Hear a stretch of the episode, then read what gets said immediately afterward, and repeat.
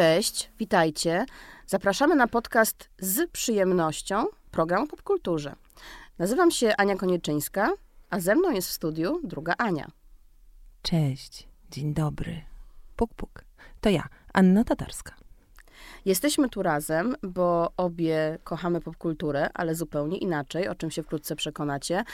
Ja o sobie mogę powiedzieć tyle, że usprawiedliwiam to, że wciąż pogrążam się w maratonach seriali i filmów, tym, że kiedyś na pewno napiszę scenariusz własny. To się jeszcze nie wydarzyło, ale trzymajcie kciuki. Po drugie, oglądam serial dla nastolatków, im jestem starsza, tym częściej. A po trzecie, interesuję się gwiazdami bardziej niż to przystoi. Na co dzień pracuję w redakcji Wok Polska, a Ania jest naszą stałą współpracowniczką. Tak, ja jestem waszą powracającą panią od filmu, którą można czytać głównie online, ale też czasami w papierze, a teraz słuchać. Jestem też bardzo poważną koneserką i znawczynią kina, absolwentką filmoznawstwa, ale tak jak Ania, mimo że kinem zajmuje się poważnie już od dłuższego czasu i relacjonuje różne festiwale i pisze rozmaite recenzje i robię wywiady, no, mam też inklinacje do dzieł, które są powszechnie określane jako guilty pleasure. Przez lata mówiłam sobie, że to jest oczywiście ironiczne i że jako antropolożka kultury po prostu muszę mieć tutaj styczność z tego typu treściami, ale teraz jestem już dorosła i nie. Robię to z przyjemności. Możemy się do tego przyznać, już jest ten wiek. Z Anią nas dużo łączy, obie jesteśmy matkami, o czym za chwilę. Obie pracujemy dosyć intensywnie, o czym przekonacie się na pewno w trakcie odcinka i obie byliśmy w tym samym roku na studiach. Teraz jesteśmy bliżej niż kiedyś, ale stykałyśmy się na korytarzach szkolnych, miałyśmy pewnie podobne marzenia o tym, co będziemy robić, czyli o zajmowaniu się tym, co lubimy. To prawda. To jest bardzo przyjemne miejsce w życiu, kiedy możesz żyć z tego, co lubisz, ale nie wierzcie, kiedy ktoś mówi, że to nie jest wtedy praca. Nieprawda. Tej pracy jest tylko więcej. No, więc witamy was raz jeszcze z przyjemnością. Zaczynamy pierwszy odcinek. Wymyśliłyśmy z Anią, że zaczniemy od tematu najważniejszego i największego. Aniu? Od miłości. Tak, ale sprowadzimy was na ziemię bardzo szybko. Tak, miłość ma, o czym pewnie doskonale wiecie, wiele wcieleń, wiele twarzy, wiele barw.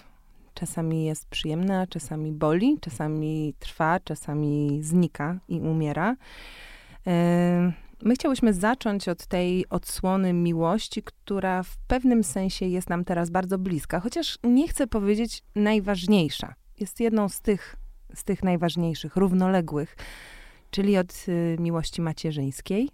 Dlatego nasz pierwszy odcinek zatytułowany Serce matki. Będzie tak, Ania właśnie... bardzo mnie wzruszyła pisząc ten tytuł i absolutnie się pod tym podpisuję. Dodatkowo mamy dobry pretekst, żeby zacząć od Serca matki, dlatego że w kinach możecie jeszcze oglądać dwa świetne obrazy macierzyństwa, dwa nietypowe, o czym powiemy na końcu. Córka Maggie Gyllenhaal i Matki równoległe Pedro Almodóvara. Oba gdzieś w orbicie oscarowej, ale to nie jest jedyny powód, żeby je zobaczyć. Wrócimy do tego na końcu, a też będziemy robić tak, że każdy podcast będzie właśnie miał punkt wyjścia w aktualności, ale nie chcemy się ograniczać do tego, dlatego że chciałybyśmy, żebyście mogli odsłuchać sobie w każdym momencie i w każdym momencie znaleźć tutaj coś dla siebie, nie tylko newsowo. Więc tak, absolutnie zaczynamy od czegoś, co jest mocne, ale pogłębiamy i rozszerzamy. Matki nigdy nie znikają z ekranów naszych kin, telewizorów, komputerów. Matka wydaje się idealnym materiałem fabularnym o nieprzebranym dramatycznym potencjale, umożliwiającym odniesienie się doń właściwie każdemu widzowi, bo nawet jeśli nie każda osoba jest matką lub matką chce być, każdy matkę ma lub miał i ma z nią jakąś relację.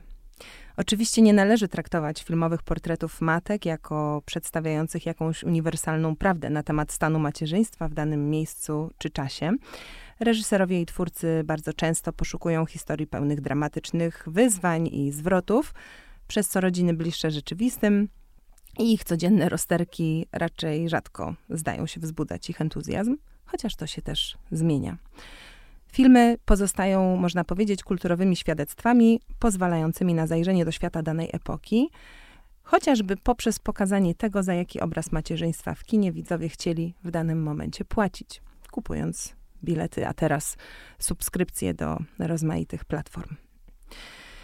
Przez lata, i to też warto podkreślić, Matka była jedną z bardziej typowych ról, na jakie mogła liczyć aktorka.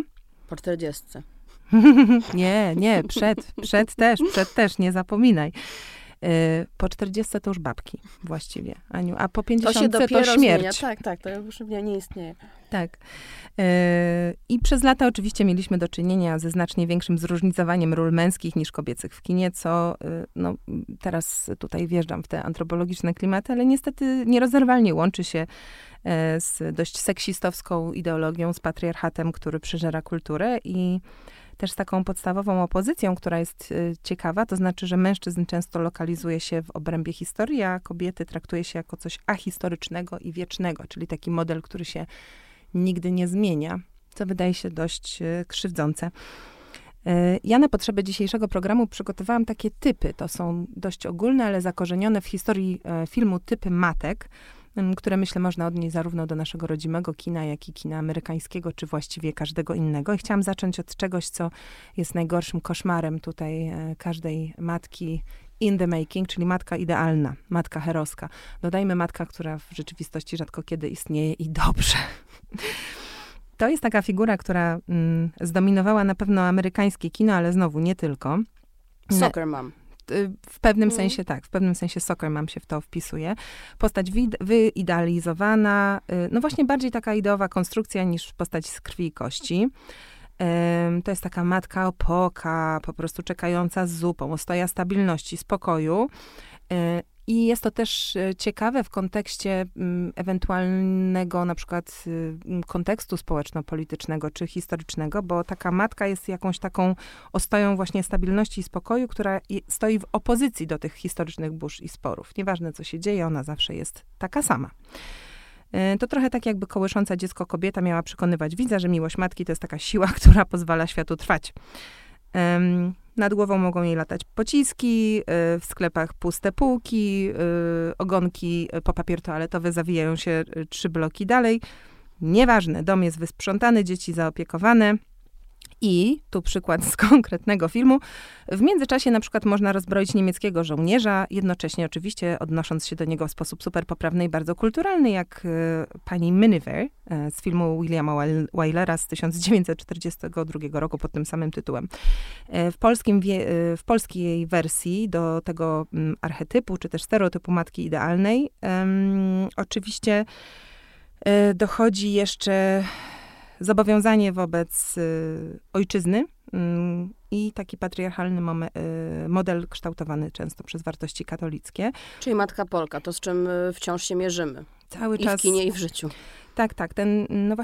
Ten stereotyp cały czas trwa, chociaż powoli zaczyna ewoluować i ta symboliczna figura matki Polki przez to przyrównanie często do Maryi pozornie ma nas uwznioślać, prawda, i wynosić.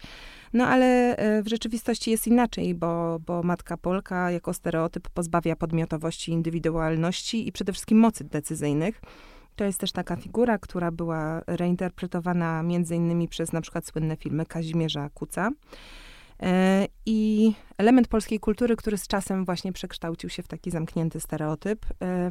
I taką twórczynią zresztą, która teraz dzięki świetnej, odkrywczej biografii Karoliny Pasternak też możemy ją poznać szerzej, myślę, w pełniejszym świetle, była Agnieszka Holland, która właśnie na tę matkę Polkę zamachiwała się między innymi w filmie Kobieta Samotna. Odkąd jestem mamą, wiem, że macierzyństwo jest ogromnie ciężką pracą i czasem mimo zmęczenia, niewyspania jesteśmy w stanie z siebie wydobyć ogromne pokłady energii i poświęcenia po prostu, bo nie ma wyjścia. I wcześniej uważałam się za empatyczną osobą, natomiast dopiero teraz zmieniłam swoje postrzeganie innych mam, innych dzieci i wiem, że każdy ma swoją historię i nie ma co się porównywać, i bo nie to, co zadziałało na moje dziecko, niekoniecznie zadziała na inne i nie wszystko to jest kwestia dobrej organizacji. Matka, jaka jest, każdy widzi, chciałoby się powiedzieć, ale to nie jest prawda. bo czasami matki nie ma. I paradoksalnie nieobecność matki potrafi być równie ważna, co jej obecność, dlatego że właściwie od zarania dziejów w wyobraźni filmowców zasiedlały sierotki rozmaitego sortu. Zauważmy, że na przykład większość tradycyjnych dziecięcych produkcji Disneya nawiązuje do tego modelu, że... Nie mówiąc o Harrym Potterze. O, oczywiście. Ale na przykład matki przecież nie ma też Luke Skywalker z Gwiezdnych Wojen. Tutaj właściwie jest to inna ikona popkultury. I te matki właśnie albo ich nie ma już, jak się film zaczyna, albo te matki umierają na oczach widza i bohatera, i to też jest takie formatywne wydarzenie w jego życiu i śmierć, która jest w ogóle istotna dla rozwoju fabuły, na przykład Przeminęło z wiatrem, Ojciec Chrzestny, czy Leon, zawodowiec. Więc to chyba taki przekorny komplement, że w sumie nawet jak nas nie ma, to wiesz, jesteśmy. Macierzyństwo to dla mnie nieustanna niespodzianka. Po pierwsze w ogóle, że jestem matką, bo mimo upływu 4 lat, odkąd się nie stałam, nie przestaje mnie zadziwiać, że ta istota, która biega po moim domu, płacze, krzyczy, się śmieje, bawi, skacze, przytula mnie, usypia, trzymając mnie za rękę i chyba 1000 razy na dobę woła za mną mami, to naprawdę mój syn. Po drugie, bo zadziwiające jest patrzeć codziennie, jak dziecko niesamowicie szybko się zmienia, rośnie, kształtuje swój charakter, upodobania, nabiera świadomości, poznaje siebie i świat. Każdy dzień jest jednocześnie taki sam, bo mamy naszą rutynę i bez niej trudno nam funkcjonować, ale zarazem inny, bo widzę, jak Iwo się zmienia i te same czynności, które wykonywał raz jednego dnia w ten sposób, następnego dnia robi już zupełnie inaczej, z nowymi umiejętnościami, z nowym spojrzeniem na to, co robi. Zaczęłam od matki idealnej, no ale właśnie musi być oczywiście coś po drugiej stronie, bo takim innym modelem jest matka niedobra, nieudana, rozczarowująca, a czasami wręcz matka potwór. No i tutaj właściwie nie ma czegoś, co zapewnia dostanie się do tej kategorii, bo powiedziałabym, że wszystko właściwie może to umożliwić. Każde odstępstwo od ideału. Każde odstępstwo od ideału i też dodajmy, że ten ideał oczywiście zależy od czasów, w jakich film się dzieje i jakby tego kanonu zasad, który jest przez czasy zdefiniowany. Także matką taką niedoskonałą, rozczarowującą może być matka zwyczajnie nieuważna. Oczywiście matka niedbająca o dzieci. Matka za dużo pracująca. To niedbająca o dzieci i nieuważna. Lekceważąca ich potrzeby.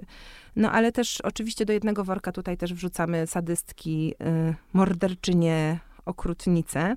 To jest taki motyw, który się pojawiał w wielu filmach, które z dzisiejszej perspektywy są kultowe w ogóle dla historii kina, na przykład Obywatel Kane, Psychoza, Absolwent, Egzorcysta, no czy myślę Sprawa Kramerów, która właściwie jest, mimo że to jest film z 79 roku, cały czas bardzo aktualna i też odbija się w filmie, o którym będziemy mówić za chwilkę, tak? Matka, która znika, jak ona mogła.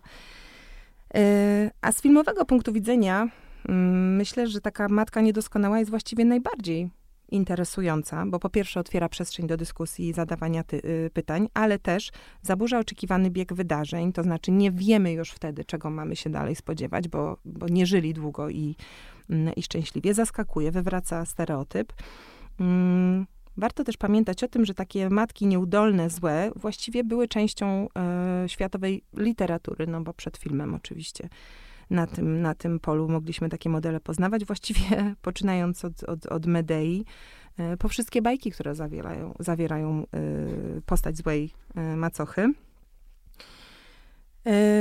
A Hollywood i inne przemysły filmowe są w pewnym sensie współodpowiedzialne za utrwalanie tego stereotypu złej matki i wskazywanie paluchem tych cech, które matkę mają dyskredytować i ciekawie jest obserwować dzisiaj właśnie, jak ten paluch jest powoli zabierany i odwracany i już nie jest tak łatwo kogoś zamknąć w tej krzywdzącej szufladce. Macierzyństwo to dla mnie trochę takie pożegnanie z dotychczasową wersją samej siebie. Na szczęście po tym pożegnaniu nie ma pustki, tylko jest przemiana. Oby na lepsze. Ostatnia kategoria macierzyńska w pewnym sensie jakoś tam koresponduje z tą nieobecną matką, bo to jest taka matka, nie matka. To znaczy matka niczyja, czyli kobieta bezdzietna, Kobieta bezdzietna jest też komentarzem dla stereotypu matki w kulturze czy w filmie. Bardzo często, tak jak na przykład przy Femme Fatale, to jest kobieta, która jest uwodzicielska, ponieważ jej zdolności reprodukcyjne i w ogóle sens życia nie został sprowadzony do rozrodu, to ona tych swoich mrocznych sił seksu używa, żeby po prostu zniewalać i zdobywać pieniądze i władzę. No co, arebur oznacza, że matka nie jest istotą seksualną. Nie, no oczywiście, no przecież jest albo rozród, albo przyjemność i jedno z drugim absolutnie w parze nie idzie. No właśnie ten model reprezentacji kobiecości na ekranie wydaje się bardzo istotny według mnie dla zrozumienia w ogóle idei kobiecości w kulturze patriarchalnej, bo w zależności od tego, co jest ten model złożony, to naświetla takie społeczne tendencje, lęki i przede wszystkim tabu. Oczywiście Femme Fatale kojarzymy z kinem noir, ale no, ten model istniał wcześniej, bo miałyśmy na przykład wampy, Marlene Dietrich chociażby, a potem takie post-wampy, czyli na przykład Alex Forrest z Fatalnego zauroczenia albo Catherine Trammell z Nagiego instynktu. Kobieta uwodzicielka właśnie odrzuca te zwyczajowo przypisane kobiecie przez społeczeństwo role oddanej żony kochającej matki, ale w tradycyjnym formacie, czyli w kinie noir, zostaje za to ukarana. Czyli z jednej strony ma tę wolność eksploracji, przekraczania granic, ale ostatecznie zwykle jest to akt autodestrukcyjny, zostaje ukarana przez społeczeństwo i... No w Magim instynkcie płaci cenę najwyższą.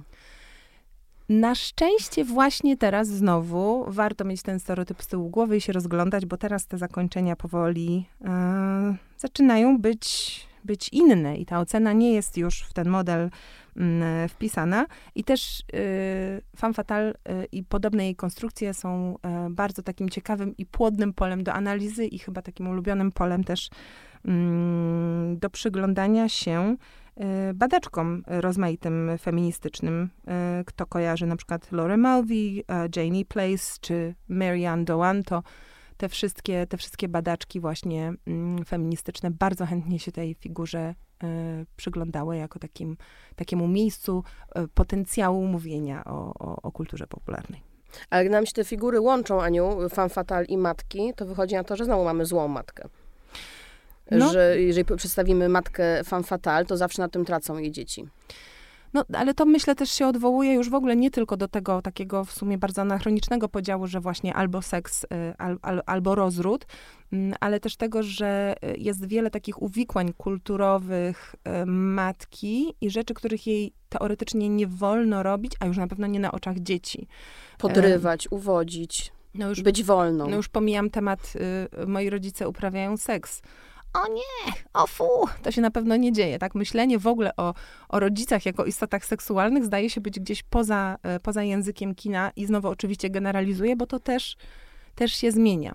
Aniu, a powiedz w takim razie o twoich matkach z popkultury. To jest takie ciekawe dla mnie pole do eksploracji, bo ja mam wrażenie, że czasami przeglądam się w postaciach, które są do mnie niepodobne. Albo których historie są skrajne, tak jakbym zbliżając się do ich historii, chciała się upewnić, że mi się to nie przydarzy. I na przykład taką postacią, która mi przychodzi do głowy jako pierwsza jest Ma z filmu Pokój. To była rola, która dała Brie Larson Oscara i myślę, że sprawiła, że potem mogła zagrać Kapitan Marvel. Tak. Truck, wiggle out, jump. Run. Somebody. I'm scared. I know. Przypomnijmy, że to jest taki film, w którym pojawia się motyw chyba najgorszego macierzyńskiego koszmaru, niestety rzeczywistego dla wielu kobiet na całym świecie. Pewnie też teraz to się dzieje, tylko akurat o tym nie słuchamy, czyli młoda dziewczyna, która zostaje zamknięta w pomieszczeniu bez możliwości ucieczki wraz ze swoim małym synem. No i obserwujemy tutaj w takich hermetycznych, ale też drastycznych okolicznościach rozwój z jednej strony relacji matki z dzieckiem, z drugiej strony chęć ucieczki z jasną świadomością, że ryzyko może się okazać za duże. Czy jest takie macierzyństwo w probówce jakby dla ciebie, w takim mikrokosmosie, w takim dużym nasyceniu, natężeniu?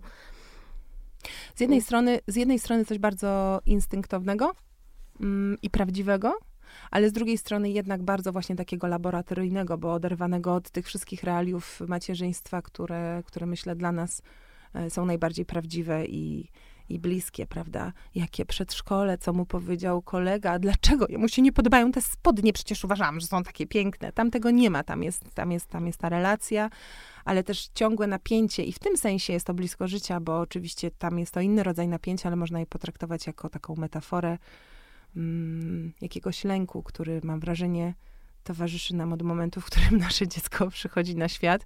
I absolutnie nie mówię tego, żeby tutaj wywołać efekt antykoncepcyjny, ale to jest po prostu prawda, że lęk i obawa we wcieleniu wcześniej nam nieznanym jest elementem po prostu każdego oddechu, mam wrażenie, odkąd ma się dzieci. Lęk, poczucie winy, poczucie nieadekwatności, co, nie ukrywajmy, wzmaga polska sytuacja polityczno-społeczna. Trudno czuć się bezpiecznie jako matka, czy jako osoba chcąca zostać rodzicem w Polsce. I ten kontekst jeszcze wciąż chyba w filmach jest mało wyzyskany. Jakoś czekałabym na film, który pokaże, jak trudno zdecydować się na dziecko w takich realiach, w jakich żyjemy. No takich filmów, mam wrażenie, konkretnie o naszej sytuacji teraz nie ma, też dlatego, że filmowcy często boją się robienia filmów, które są zbyt konkretnie zakorzenione w rzeczywistości, z lęku, że to się przeterminuje. Myślę, że na bardziej uniwersalnym poziomie spokojnie można byłoby sobie na to pozwolić, bo warunków, które mogą sprawiać, że się boimy czy wahamy, jest zawsze właściwie wiele. One się tylko w pewnym sensie zmieniają, natomiast na pewno jesteśmy w takim bardzo specyficznym momencie, kiedy krok po kroku, czasami cichaczem, jest nam właśnie odbierana ta sprawczość, tak jakbyśmy trochę miały na siłę być wpychane z powrotem do tego stereotypu matki Polki, którą się podziwia, którą się komplementuje, której brzucha ciężarnego się oczywiście dotyka bez pytania, czy można, ale która sama nic nie może i nie może podjąć żadnej decyzji samodzielnie, bo przecież nic nie wie, bo jest kobietą. Tak, ciało kobiety, a zwłaszcza matki, jest nam odbierane, czy jest nam odebrane wraz z momentem poczęcia, ale nawet jeżeli odejdziemy od tej sytuacji w Polsce, to myślę, że w ogóle takie poczucie odebrania, czy poczucie straty jest czymś w macierzyństwie, w rodzicielstwie dominującym i dojmującym, że w pewnym momencie po prostu budzimy się w świecie, w którym już nigdy nie będziemy sami ze sobą, już nigdy nie będziemy do końca wolni. I to w taki bardzo karykaturalny, absurdalny i śmieszny sposób pokazuje serial Working Moms, który robi furorę na Netflixie. To jest serial produkcji kanadyjskiej, co też pokazuje inną obyczajowość niż amerykańską. Tutaj te oczekiwania co do perfekcji są trochę inne. Te kobiety mogą być trochę bardziej wolne. What's the trick to making all this work? I'm trying to stay positive. It seems a little impossible. W Kanadzie główna bohaterka, która jest kobietą sukcesu, wcześniej nie zajmującą się życiem rodzinnym, właściwie nagle zostaje matką z 2 bardzo, bardzo małych dzieci, które, no cóż, ograniczają jej możliwości. Możliwe, że niszczą jej małżeństwo, niszczą jej przyjaźnie, wpływają na życie zawodowe. Jest to bardzo dowcipne, ale jest to trochę śmiech przez łzy, dlatego, że dla mnie ta postać tej matki wciąż jest w jakimś sensie matką idealną, tylko na miarę naszych czasów, to znaczy jest to matka, która jest pokazywana w prześmiewczy sposób, jest pokazywana jako niedoskonała, a tak naprawdę jest to kobieta, która, próbuje zrobić wszystko, próbuje mieć dalej tą karierę, próbuje być dalej świetną żoną i ubiera się w seksowną bieliznę i jeszcze ma dzieci, które wozi na różne takie tam szkółki, zajęcia, próbuje programować, projektować, więc tak naprawdę pod płaszczykiem takiego dowcipnego absurdu, widzimy kolejny model, który jest nam narzucany, czyli model tej matki wszystko umiejącej, wszystko robiącej, wszystko muszącej. Tak, to jest bardzo wdzięczne serialowe nawiązanie do multitaskingu, który też jest kolejnym takim codziennym elementem matczynej egzystencji. Ja jeszcze dodam, że ja ten serial bardzo lubię za to, że mimo, że on oczywiście wiele tych takich dylematów, rozterek i właściwie realnych problemów codzienności zamyka, wydaje mi się, dość kształtnym pudełeczku rozmaitych gagów, to jednocześnie dotyka tematów, które zwykle są dotykane przez kino bardziej takie po stronie dramatu, bardzo właściwie poważnych, takich jak aborcja. Na przykład aborcja, ale też kryzys małżeński, zdrada i oczywiście znowu jest to komedia, to wszystko jest troszeczkę po tej stronie haha, hihi, ale nie ma wiele serialów, które na przykład pokazują drogę małżeństwa, które stało właściwie na granicy rozstania z bardzo sensownych powodów, a jednocześnie zdecydowało się z miłości i też mądrości jednak płynącej z doświadczenia podjąć świadomą decyzję, żeby o to małżeństwo zawalczyć. Więc tutaj jest bardzo dużo, mam wrażenie, takich zasłonek tabu ściągniętych i czasami pewnie nawet same tego nie zauważamy, bo tego jest tak dużo i tak często i dopiero post factum przychodzi właśnie taki moment, wow, okej, to było odważne, nie? Właśnie myślę sobie nad drugą matką, która zawsze robiła na mnie gigantyczne wrażenie. Znowu, chyba tak jak Ania powiedziała, trochę na kontrze wobec tego, jak widzę samą siebie. No bo tak jak powiedziałam, przyznałam się, że oglądam seriale dla nastolatków i w tych serialach najczęściej matka jednak jest widziana z perspektywy młodej osoby. Jest albo wyidealizowana, albo wręcz przeciwnie, karykaturalna. W każdym razie jakby jej taka osobna tożsamość jest właściwie zaburzona przez to spojrzenie dziecka. A taką matką, która w serialu dla nastolatków zajmuje absolutnie pierwszy plan, jest Lorelai Gilmore z Kochanych Kłopotów, Gilmore Girls. Ania tutaj robi słusznie. Robi minę. Ania wraca oczami, tak. Uważam, że to jest świetny punkt odniesienia, dlatego, że jest to matka, którą teoretycznie wszyscy chcielibyśmy mieć, tylko tak naprawdę znienawidzilibyśmy ją po jednym odcinku albo po jednym dniu. But my ultimate inspiration comes from my best friend, the dazzling woman from whom I received my name and my life's blood, Lorelai Gilmore. Oh, hang in there. Jest to matka bardzo bliska przyjaciółka, ale też matka, która nigdy nie przestała być dzieckiem i matka, która oczekuje od swojej nastoletniej córki, że tak naprawdę to ona będzie tą poważniejszą, ogarniającą życie i emocjonalnie odpowiedzialną. To jest ciekawe, prawda? Bo w ogóle to jest też kolejny taki pewnie lęk, który gdzieś dzielimy, czyli to, że nasze dzieci nie będą mogły do końca na nas polegać, tylko że to my będziemy tymi dziecinnymi, czy tymi infantylnymi. Mi się ten serial wydaje przede wszystkim bardzo zakorzeniony akurat w momencie, tak? To znaczy w 2000-tych latach. W przełomie lat w sumie 90-tych i 2000-tych i w takiej ówczesnej amerykańskiej moralności, która gdzieś doświadcza pewnego rodzaju przełomu, może przestaje być na tym poziomie popkultury, nie kultury alternatywnej, bardziej, przestaje być taka konserwatywna i gdzieś tam się otwiera, ale właśnie znowu jest to takie otwarcie pozorne. I ta relacja przede wszystkim zawsze mnie wkurzała, bo jest po prostu infantylna. Ja mam takie doświadczenie bycia właśnie matką córki przez dłuższy czas w tym teamie tylko we dwie. I oczywiście moje doświadczenie, moja bańka doświadczeń nie jest miarą dla całego świata, ale wydaje mi się, że wiem, co to jest bliskość i co to jest zaufanie w takiej relacji. No i mi się ono kojarzy całkiem inaczej niż robienie wspólnych zakupów i tego typu żarty. Mi się to kojarzy z odwagą rozmawiania o tematach, które może są dla jednej strony za trudne, a dla drugiej niezrozumiałe i spotykania się gdzieś w pośrodku i w uczeniu się wiary w siebie i jakby w ogóle nie mam łącznika pomiędzy tym swoim doświadczeniem, a tym serialem, a wydaje mi się, że akurat w przypadku tego typu produkcji to jest ważne. Musi być jakaś nić, bo musisz to, co oglądasz, odnosić do siebie, a mnie się to zawsze wydawało strasznie obce. Aczkolwiek nie wiem na przykład, co mówi o mnie to, że mnie się dużo mniej obca wydaje taka inna filmowa matka. Pamiętasz Ewę Kaczadurian, graną przez Tildę Swinton z filmu Musimy porozmawiać o Kevinie. Just because you're used to something doesn't mean you like it. You're used to me. Ja tutaj was uspokoję, to właśnie nie mam, moja sytuacja życiowa nie ma wiele wspólnego z sytuacją Ewy. Nie mam też takiej, nie wiem jak to się nazywa, takiej miażdżarki do śmieci w zlewie. Niszczarki, o, tak, gryzarki. To jest filmach przerażające.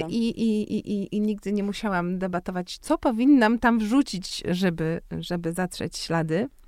Ale ten film Oczywiście oparty na kontrowersyjnej książce, opowiadający też o pewnym, no jest to hiperbola, ale na jakimś bardzo, bardzo realnym zestawie problemów, myślę, że w życiu wielu rodzin kojarzonych na przykład z ADHD czy spektrum. On jest, właśnie z jednej strony jest hiperbolą, jest bardzo mocno osadzony w gatunku, jest specjalnie, intencjonalnie zbyt mroczny, ale on jest bardzo prawdziwy, bo to jest film, który rodzic, myślę, że nie tylko matki przecież, oglądają jako taką umiejscowioną jednak w bezpiecznej przestrzeni ekranu projekcję wszystkich swoich najgorszych lęków. Jeśli zrezygnujemy z tej puli, prawda, że tam moje dziecko, nie wiem, skądś spadnie, coś sobie zrobi, ktoś mu coś zrobi, to zawsze pozostaje pytanie, co moje dziecko może zrobić komuś, czy w moim dziecku, moim kochanym po prostu malutkim babyjczku, dokładnie, dziecko Rosemary, prawda, to jest jakby ten wątek. Więc... Na ile ja mam na to wpływ? No właśnie, a co jak nie mam na to wpływu w ogóle? No to jest filmowe ujęcie historii, której, mówię to absolutnie już teraz poważnie, przecież czytamy o nich czasami na łamach gazet, tak? Miał takich porządnych rodziców, chodził do najlepszej szkoły, a jednak... Zawsze mówił dzień dobry. Tak, a teraz siedzi w więzieniu, bo kogoś zabił, no i to jest coś, przysięgam, o czym myślimy bardzo często, bo to chyba jest właśnie powiązane z tym lękiem, że patrzysz w oczy swojego dziecka, które jest takie wspaniałe i tak świetnie mówi i właściwie to pisze doskonale jak na swój wiek i na pewno się dostanie do świetnej szkoły, bo jest takie inteligentne i takie wrażliwe. I czasami masz tak, a kto tam jeszcze jest i kiedy to się okaże? Wiesz co, ale dlatego też bardzo mi się podobała córka Maggie Gyllenhaal, że przejdziemy do tej aktualności, o której mówiłyśmy, dlatego że dzieci bohaterki nie są ani złe, ani dobre, ani fajne, ani niefajne. Są odpowiednio rozbrykane, są odpowiednio nieujarzmione, są odpowiednio męczące. Ten film w świetny sposób pokazuje, że nawet jeżeli chcemy mieć dzieci, chcemy z nimi być i one są całkiem w porządku, to i tak nasze ciało w pewnym momencie mówi nie. Nasza wolność, nasza emancypacja, nasza sfera osobista mówi nie. You don't have kids. Yes, I have 2 daughters. Mommy, get up! Children are a crushing responsibility.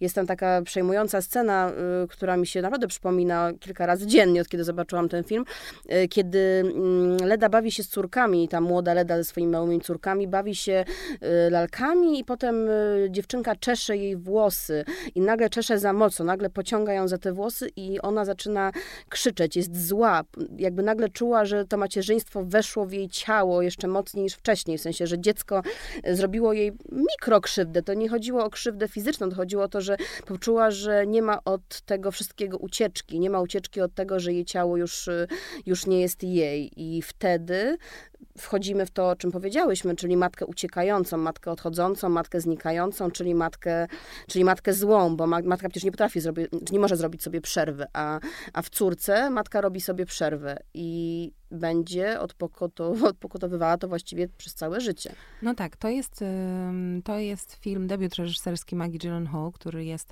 oparty, ale myślę, że nie można go nazwać dokładną adaptacją, na książce Eleny Ferrante. I on podejmuje jedno z wciąż większych tabu, czyli tak właśnie tej matki, która odchodzi. Bardzo ciekawie jest tutaj patrzeć na to, jakie były powody tego zniknięcia. Możemy sobie właściwie z rozwojem akcji ważyć to, a czy ja bym też to zrobiła. Czy miała do tego prawo, czy miałabym do tego odwagę, prawo. Czy miałabym chęć.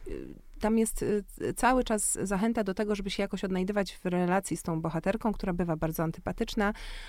Kiedy indziej robi rzeczy niezrozumiałe, zaraz potem jest po prostu kapitalna i dowcipna, a potem uwodzicielska i inteligentna. Wspaniałe jest to właśnie, że zarówno ta główna bohaterka Leda grana przez Olivię Coleman, jak i też inne postaci, bo tutaj mamy świetną rolę Dakoty Johnson jako takiej uwodzicielskiej młodej matki Niny. No i tak naprawdę mamy to dwa wcielenia Ledy, czyli tą młodą Ledę w wydaniu Jessie Buckley. To tam potem jest inną matką niż dorosła Leda. Tak. Jest też bardzo fajna, wyrazista i też mocno właśnie grająca ze stereotypem rola filmowej Kali, w którą wciela się Dagmara Domińczyk, której zresztą za chwilę posłuchamy, co myśli o tym filmie, o macierzyństwie, o pracy na planie. ale ten film jest bardzo współczesny. Mówiłyśmy tutaj wcześniej o operowaniu pewnymi skrótami. Ja jestem tym filmem zachwycona akurat z tej perspektywy, że on naprawdę bez oceny, co jest rzadkie, podejmuje wiele tematów, które są trudne. Nie mówi, to jest czarne, albo białe, to jest takie, albo siakie, tylko mówi po prostu zobacz i pomyśl i nigdy nie wiesz, co byś zrobiła, dopóki to ciebie nie spotka. Bo ja mam inny moment z tego filmu, który mnie ogromnie poruszył, kiedy Leda próbuje pracować. To jest, myślę, moment, który wiele matek, które przepracowały pandemię z dziećmi w domu, zrozumie i on je przerazi. Próbuje pracować i dzieci harcują i akurat harcują wyjątkowo głośno i ona w pewnym momencie sadza córkę na łóżku i próbuje powiedzieć, teraz mnie nie ma przez chwilę, jakby daj mi spokój, już mam dosyć, no coś, co wszystkie znamy. Po czym zamyka drzwi i trzaska nimi odrobinę za mocno i szkło z tych drzwi wypada. I nagle sytuacja, która jest po prostu naturalnym przedłużeniem naszego gniewu, do którego mamy prawo, staje się sytuacją, która jest niebezpieczna. I to też jest coś, mam wrażenie, taki bardzo delikatny balans, który rodzice znają. I to szybko dochodzi do sytuacji granicznej. Chwile, w których też, myślę, rozpoznajemy siebie dobrze. A teraz posłuchajmy, co o filmie Córka ma do powiedzenia Dagmara Domińczyk, czyli aktorka polskiego pochodzenia, która już od prawie 4 dekad z powodzeniem występuje w Ameryce. Oglądaliście ją między innymi w serialu Sukcesja. No i teraz właśnie w Córce, która odnosi bardzo duże sukcesy i jest też nominowana do aż 3 Oscarów. 1,5 roku temu agent, z którym byłam, odchodził od agencji i zamiast po prostu iść tam, gdzie on, do nowej agencji przeszedł, to postanowiłam z Billem, z moim menadżerem, po prostu sobie odetchnąć i tak pomyśleć, co dalej. No i spotkałam się z taką Alison, w takiej bardzo fajnej agencji, kobieta, która na mnie zrobiła wielkie wrażenie i wtedy już pracowałam w Succession. No i zostałam z nią. I naprawdę jest fajnie. Nigdy nie miałam właśnie kobiety przy swoim boku, jakby, chociaż uwielbiam Billa, ale ona też jest matką, więc rozmawiamy i tak o tej mojej karierze, na przykład film z Maggie Gyllenhaal, Lost Daughter, to miało być kręcone, no kręciliśmy rok temu, we wrześniu, w październiku, przed vaccine, ta pandemia była taka, wiesz, na topie i miałam taką paranoję, jak ja mogę pojechać, Patryk właśnie kręcił w Kanadzie, był w Montrealu i też nie mógł wracać, no bo przez... Tak, pamiętam, tam była bardzo, tak. 3 miesiące go nie było, a ja miałam lecieć na 1,5 miesiąca, jak ja dzieci zostawię, chociaż wtedy moja mama i moja siostra mieszkały z nami, bo po prostu przez całą pandemię spędziłyśmy wszyscy razem, 9 nas było w moim domu, mieszkali przez prawie rok i było super. No i właśnie rozmawiałam z moją agentką i jako mama tak mogłam szczerze z nią porozmawiać o tym, czego się boję, będę się martwiła, co się stanie. I ona mi tak wspaniale i tak z taką czułością mówiła, powinnaś to zrobić, ale tak gently, tak bardzo, wiesz, i po prostu dała mi odważność, dała mi wiarę, że będzie wszystko okej. No i poleciałam do i było okej, i jest okej. I myślę, że też kończąc 45 lat, coś się we mnie zmieniło wobec kariery, wobec pracy. Po prostu i może ta pandemia też, nie wiem, bo przez tą pandemię chyba zdałam sobie sprawę, że jestem bardzo wdzięczna za to, co mam.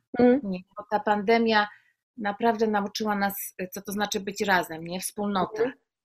I doceniałam, tak jakbyśmy wszyscy przeżyli tą samą burzę, ale każdy żeglował w innych łódkach jakby, a nasza łódka była komfortowa dosyć. Nam nie brakowało i czułam się strasznie wdzięczna z jednej strony i przestałam się tak cholernie martwić o wszystko. Jestem taka, martwię się o wszystko. Czy dzieci będą okej, czy moja mama będzie okej, czy tata jest okej w Polsce. I byliśmy tak wszyscy razem i to było najważniejsze. A z drugiej strony zdałam sobie sprawę, wow, życie jest krótkie. I naprawdę może nagle się zmienić totalnie i po prostu chcę spędzić moje życie, dążyć za tym, co kocham, daje mi pasję, wzbudza we mnie nie tylko pożądanie, ale i spokój.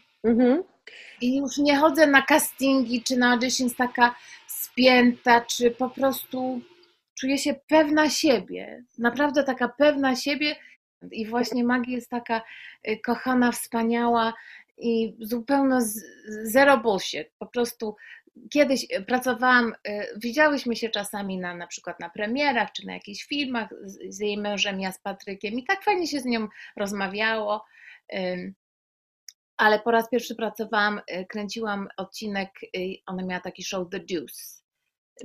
Tak, to się nazywało w Polsce chyba Tajemnice Times Square czy coś takiego, to było to? I tak się nam fajnie grało razem ze sobą i mówiła do mnie, kiedyś chcę z tobą film, kiedyś musimy dłużej niż parę dni. I mówię, okej, i dotrzymała słowa, naprawdę dotrzymała słowa. I tak mi strasznie miło było. I ja też uwielbiam takie właśnie kobiety, które wspierają siebie, inspirują wzajemnie. To jest dla mnie bardzo ważne. No i cały film jest to znaczy być matką, kobietą. No takie podstawowe pytania, ale naprawdę rozszyfruje je Maggie takim tonem bardzo jakby bez totalnego braku romansu czy jakiegoś takie prawdziwe, brzydkie prawdy, można powiedzieć, takie ostre, jakby. I strasznie mi się podobała, oczywiście książkę od razu przeczytałam, no bo ja uwielbiam książki i rozumiem, że książka to jest coś jednego, a film na podstawie książki jest zupełnie innego i nie ma nawet, nie wolno nawet tak naprawdę, to znaczy ja nie porównuję, bo to jest zupełnie coś innego. I strasznie mi się podobał ton książki, który był taki prosty, ostry, tak. Jak się mówi, szorstki taki. Tak, tak się, to jest moje słowo. I ja jako kobieta, jako człowiek wolę taką prawdę niż takie nice gadki. Wolę po prostu siąść z kimś i tak szczerze porozmawiać. I to był właśnie taki cały film. I Maggie tak samo go, tak samo postanowiła tą historię pokazać, nie? Że to nie jest wszystko piękne, łatwe.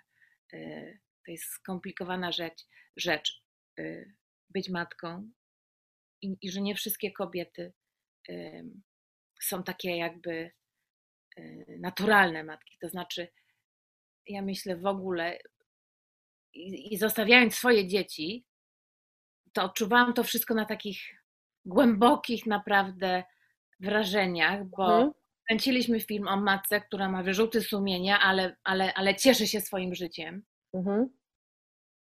Która zostawiła swoje dzieci. No i jestem Dagmara, która w punkcie pandemii zostawiła swoje dzieci, aby pójść kręcić. Chociaż nie na zawsze. Chociaż nie na zawsze. To znaczy, Oliwii postać też nie na zawsze, ale. Więc siedząc w tym hotelu, w tej kwarantannie, bo wtedy musieliśmy 14 dni kwarantanny. No tak. Taki miałam hotel, byliśmy w hoteliku bez żadnej rodziny, bez nikogo. Oliwia też ma trójkę dzieci, ja mam trójkę. I siedziałam sobie i tak patrzyłam się z balkona na morze. How do you say Mediterranean? Śródziemnomorskie. I było tak pięknie. I chyba 10 dni minęło, dopóki się nie poczułam okej z tą decyzją, bo po raz pierwszy byłam sama, taka totalnie sama, izolowana od wszystkiego, wiedząc, że co by się nie działo w domu, chociaż dzieci były w opiece kochanej babci, mojej mamy, cioci kochanej, mojej młodszej siostry i wszystko było okej, to i tak bym nic nie mogła zrobić, jakby jakiś kryzys był czy coś i to mi dała taką wolność. No i potem pokazałam się na planie i byłam otoczona kobietami wspaniałymi. Maggie jest mamą, Olivia jest mamą, Dakota i Jessie jeszcze nie, ale czułam się taka, tak jakby ramiona ich otoczyły mnie i wszystko było okej. I czasami poczułam się jak dziewczyna. Rozumiesz? Poczułam się jak młoda dziewczyna, która jest na jakimś, nie wiem, na jakiejś kolonii w wakacjach. Super. I nie wiedziałam, jak bardzo potrzebowałam tego, jak bardzo wszystkie kobiety, czy matki, czy nie, potrzebujemy czas dla siebie, dla samej siebie. No tak. Więc ten film myślę, że zrobi wrażenie, że niektórym ludziom się będzie bardzo podobał, a niektórym bardzo nie podobał. Dla mnie też mocne w tym filmie i w drugim, o którym rozmawiałyśmy, czyli w Matkach Równoległych, jest brak mężczyzny. To jest kobiecy świat i Dakota Johnson z malutką córeczką i jej lalką jest właściwie przez męża mniej lub bardziej opuszczona. Mąż przyjeżdża na weekend, ona opiekuje się córką cały czas. Leda jako równie zdolna jak jej mąż zawodowo jest spychana do roli matki, podczas gdy mąż się realizuje. I tak samo jest w Matkach Równoległych. Tutaj są decyzje lub niedecyzje lub przypadki, w wyniku których dochodzi do ciąży. Dochodzi do ciąży samodzielnej, samotnej. Potem te kobiety, te młode matki otaczają opieką inne kobiety. Znów nie mężczyźni. Dopiero się potem jakoś zaplata w patchwork, ale tak naprawdę rodzą córki. Kobiety rodzą córki wobec innych kobiet, jakby dają na świat kolejne pokolenie kobiet. Dla mnie w Matkach Równoległych Pedro Almodóvara ciekawy był taki pryzmat, który może nie jest oczywisty, czyli taki pryzmat w pewnym sensie kobiecego kręgu, który dopiero trzeba odkryć. Myślę, że świat, w którym funkcjonujemy, z jednej strony zachęca nas teraz wreszcie do wielu działań, które przez lata były dla nas niedostępne. Właśnie, nie wiem, pracuj, rozwijaj się. Jednak szczególnie dla kobiet z dużych miast, z dużych ośrodków miejskich, no te perspektywy są coraz szersze i gdzieś wbrew tej zaciskającej się po prostu pętli polskiej rzeczywistości, jednak cały czas się rozwijamy, jesteśmy coraz lepsze, jest, nie wiem, coraz więcej kobiet właściwie no, na wszystkich polach. Oczywiście równość płac wciąż pozostaje, jakby to powiedzieć, mrzonką, ale mam wrażenie, że przemy do przodu i że to jest niepowstrzymane. To jest też coś, co mi daje dużo siły, kiedy myślę o tej rzeczywistości polskiej, w której żyjemy, bo myślę sobie, że po prostu możecie dziady smutne kombinować ile chcecie, ale po prostu to nie ma opcji. To poradzimy się, nie sobie. Da się, my sobie w końcu sobie poradzimy. I w Matkach Równoległych te kobiety w momencie kryzysu, i nie chodzi o to, że tutaj jakby urodzenie dziecka jest kryzysem, ale powiedzmy, że nagłe bycie wrzuconą w sytuację, która jest niezwykle emocjonalna, niepoznana, skrajna, właśnie bez żadnego wsparcia, bo tutaj też nie ma wsparcia ze strony matek, tak? Jednej matki w ogóle nie ma, druga matka jest taką matką bez instynktu, to też jest znowu coś, co łączy matki równoległe z córką. One muszą na nowo znaleźć coś, co nam w pewnym sensie przez tę nową, bardziej prokobiecą kulturę niechcący zostało odebrane. Mhm. Czyli właśnie taki kobiecy krąg, bliskość, wzajemne wspieranie się, siostrzeństwo, zaufanie. Ale wiesz, Aniu, też co? To, że poprosić o pomoc, żeby nauczyć się tego znowu, żeby odejść od tego wszystko umienia i wyciągnąć tą rękę, żeby pozwolić sobie na to. No bo to jest trochę taki, mam wrażenie, przykry spadek patriarchatu, tak? Czyli, że wciąż powiedzenie głośno o swoich emocjach, o swoich wątpliwościach, o swoich problemach jest odbierane jako znak słabości. A ja mam wrażenie, że teraz już też jako autorka chciałabym myśleć, że aktywnie jakoś tam współtworzę kulturę, w której powiedzenie dzisiaj mam gorszy dzień, nie mogę, nie jest dowodem słabości, tylko jest obiektywną oceną sytuacji. I ja się nie wstydzę tego, że czegoś nie umiem.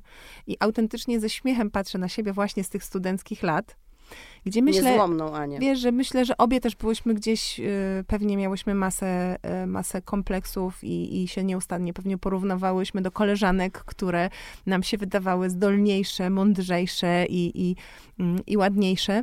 I patrzę na siebie, tak, z tych imprez, na których oczywiście rozmawialiśmy głównie o, prawda, teoretykach kultury i publikacjach, bo to był taki sposób w ogóle niemalże na podryw i na budowanie pozycji społecznej. I ja naprawdę nie umiałam powiedzieć, że nie czytałam tego, nie wiem, co to jest.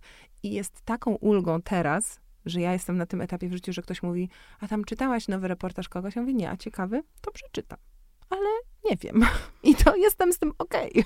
Ale wiesz, mi to na przykład dało właśnie macierzyństwo. To jest oczywiście okropne, że dopiero to musiało nadejść, żeby mnie obudzić, ale faktycznie wybaczam sobie o wiele więcej.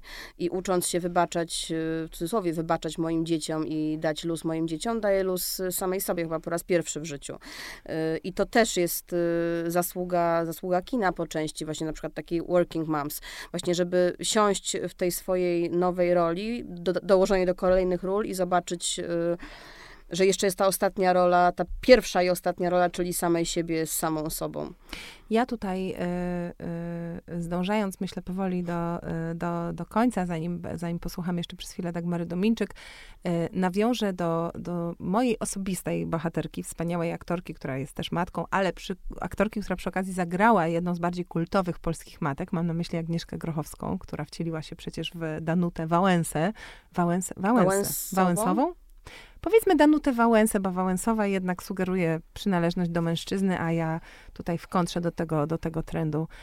Polską heroskę, absolutnie. Tak. Polską heroskę numer 1. I pamiętam, jak... Zdaje się, że ja byłam wtedy w ciąży. Rozmawiałam z Agnieszką Grochowską, robiłam z nią wywiad do gazety.